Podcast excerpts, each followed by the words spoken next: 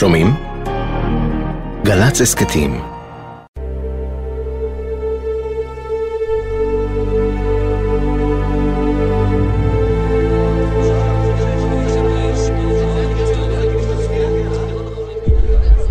שלושה שבועות לפני שפרצה המלחמה, הגיע אל מוצב השריון שברמה אורח. מדובר היה באזרח, גבר כבן חמישים, שאיש מלוחמי המחלקה לא שמע לפני כן את שמו.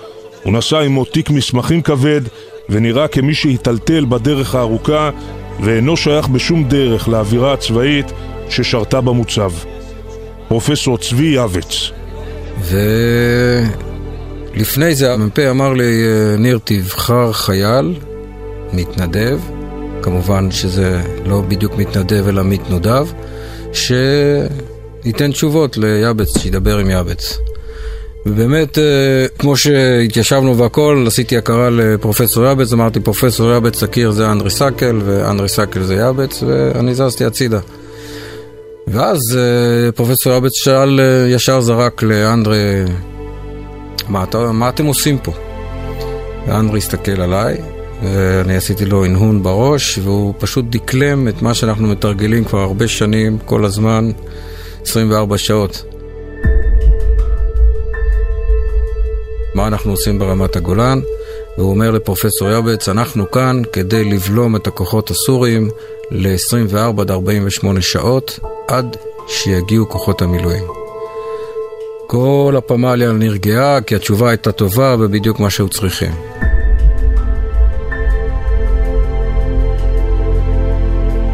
אבל יאבץ הוא לא קצין בצבא, והוא, לא... והוא שאל שאלות שהוא רצה לשאול. והוא שואל אותו, וכמה טנקים יש פה? אז uh, אנדרי עונה לו שלושה. והוא שואל אותו, וכמה יש בצד השני, של הסורים? אז אנדרי אומר, יש לנו מולנו 149 טנקים. ואז יאבץ שואל אותו, רגע, כמה פגזים יש לך בטנק? אנדרי אומר, יש לי, uh, בסך הכל, יש לי 72 פגזים. פרופסור יאבץ אומר לו, אוקיי, 72 כפול 3, הגענו ל-216.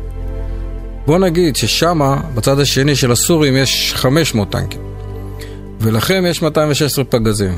ובוא נגיד שאתה מצליח לפגוע בכל פגז ראשון. 500 פחות 216, נשארו עדיין 284 טנקים, מה עכשיו? ואז הייתה דממה במועדון.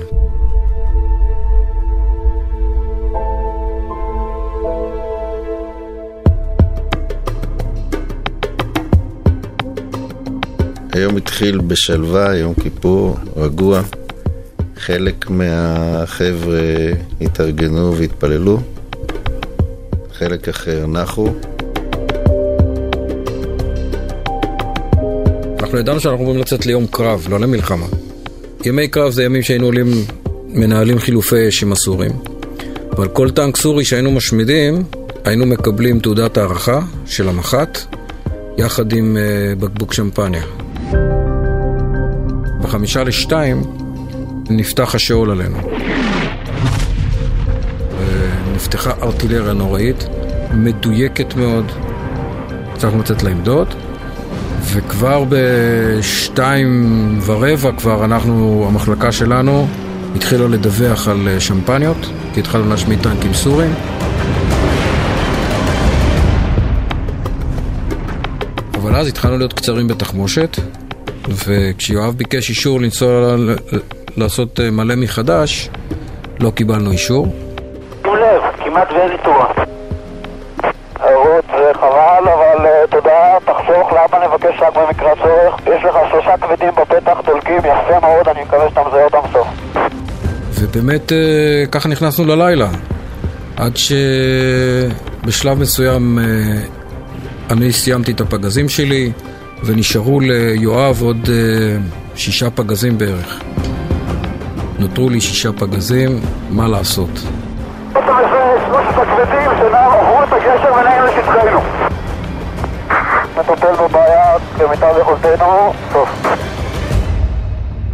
ואני אומר לו, אבל יואב, אין לי פגזים. אם זה בקשר, זה כאילו שלוש כאן שלוש בית, אין לי סוכריות כבדות.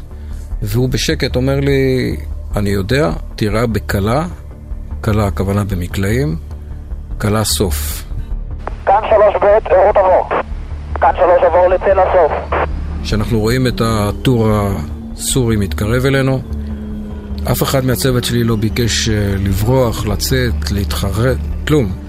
פתחנו באש מקלעים, ובאמת יואב פגע בטנק הראשון שהוביל את הטור, וכנראה שההתפוצצות של הטנק הראשון הדליקה גם את הטנק השני, וככה בעצם אה, הצלחנו לעצור את הטור הזה. האם זיהית את הפגיעות או לא? זה עבודה פנטסטית. רות, אנחנו מרביצים להם גם בחצי כבדים שלנו סוף. בשלב יותר מאוחר, אה, מפקד 116 מדווח לנו בקשר שלסורים יש שם ראיית לילה. ותראו איך יואב מתנהג ואיך הוא מדבר בקשר במצב שבעצם אנחנו כבר בלי תחמושת.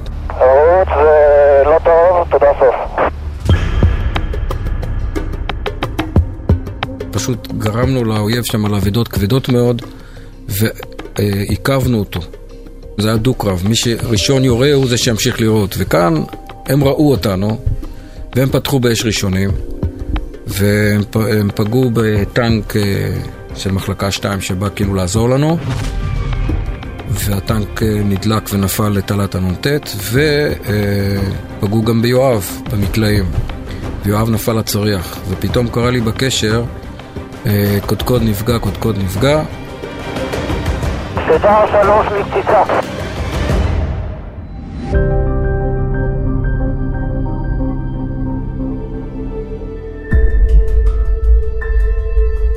הרגע שיואב אה, נהרג, אני זוכר את זה כרגע פסטורלי, כרגע מדהים, רגע של שקט, שבאותו זמן לא היו יריות. היה איזה כלי שבער, לא רחוק מאיתנו, היו עוד uh, כלים uh, קצת יותר רחוקים שבערו. זה היה הרגע, זה היה כאילו רגע, בעיניי, שלא שייך למלחמה. שלא שייך. הסתבר שהמחלקה שלנו עשתה דבר מדהים שאנחנו לא ידענו אותו. לא הבנו אותו. כל זה רק אה, לוקח ומאדיר את שמו של יואב, וברגע שמחלקה, על פי המחקרים, משמידה 30% מהכוח הסורי, זה דבר שהוא לא ייאמן. וניסיתי אולי קודם להגיד את זה גם במחקר של פרופסור יאבץ.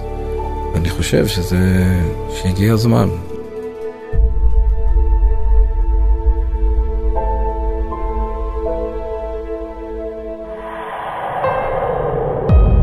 סגן יואב יקיר, בן 22, מקיבוץ כפר אופין. מפקד מחלקה בשריון. נפל בקרבות הבלימה מול הסורים בגולן ביומה הראשון של מלחמת יום הכיפורים, 6 באוקטובר 1973. הובא למנוחות בחלקה הצבאית בבית העלמין בקיבוצו. בעזבונו נמצאו שירים שכתב. מתוכם בחרה הזמרת סיון תלמור לבצע את השיר "שיר בלי שם". השיר בעצם מדבר על הסתיו שמגיח מבלי שנרגיש, אי אפשר להתעלם מזה שהטקסט נשמע כאילו מדבר על מישהו שאומר, הנה, לקחו אותי. הרוח הזו לקחה אותי למקום אחר.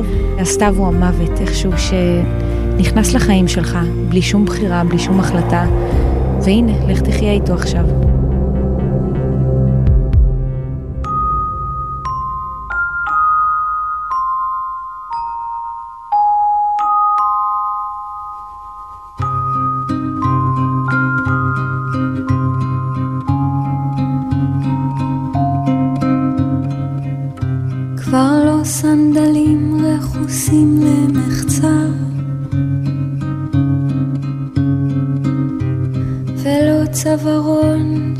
נפתח בחולצה.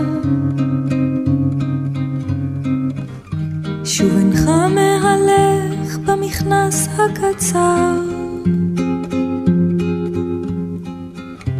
ונדמה שנתקעת באיזה מיצר.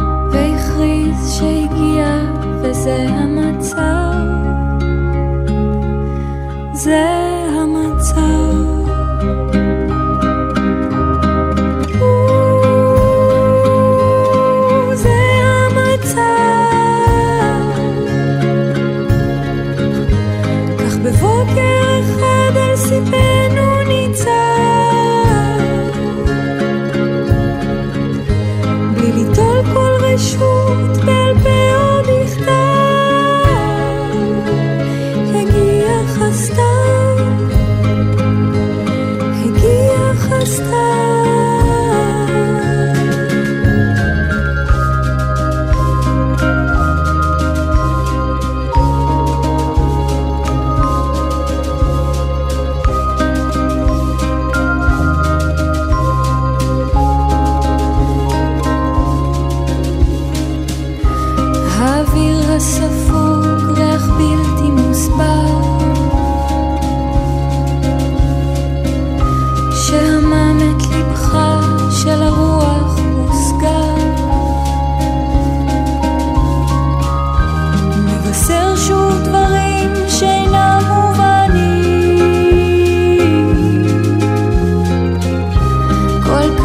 חדשים וכל כך נושנים, כל כך נושנים.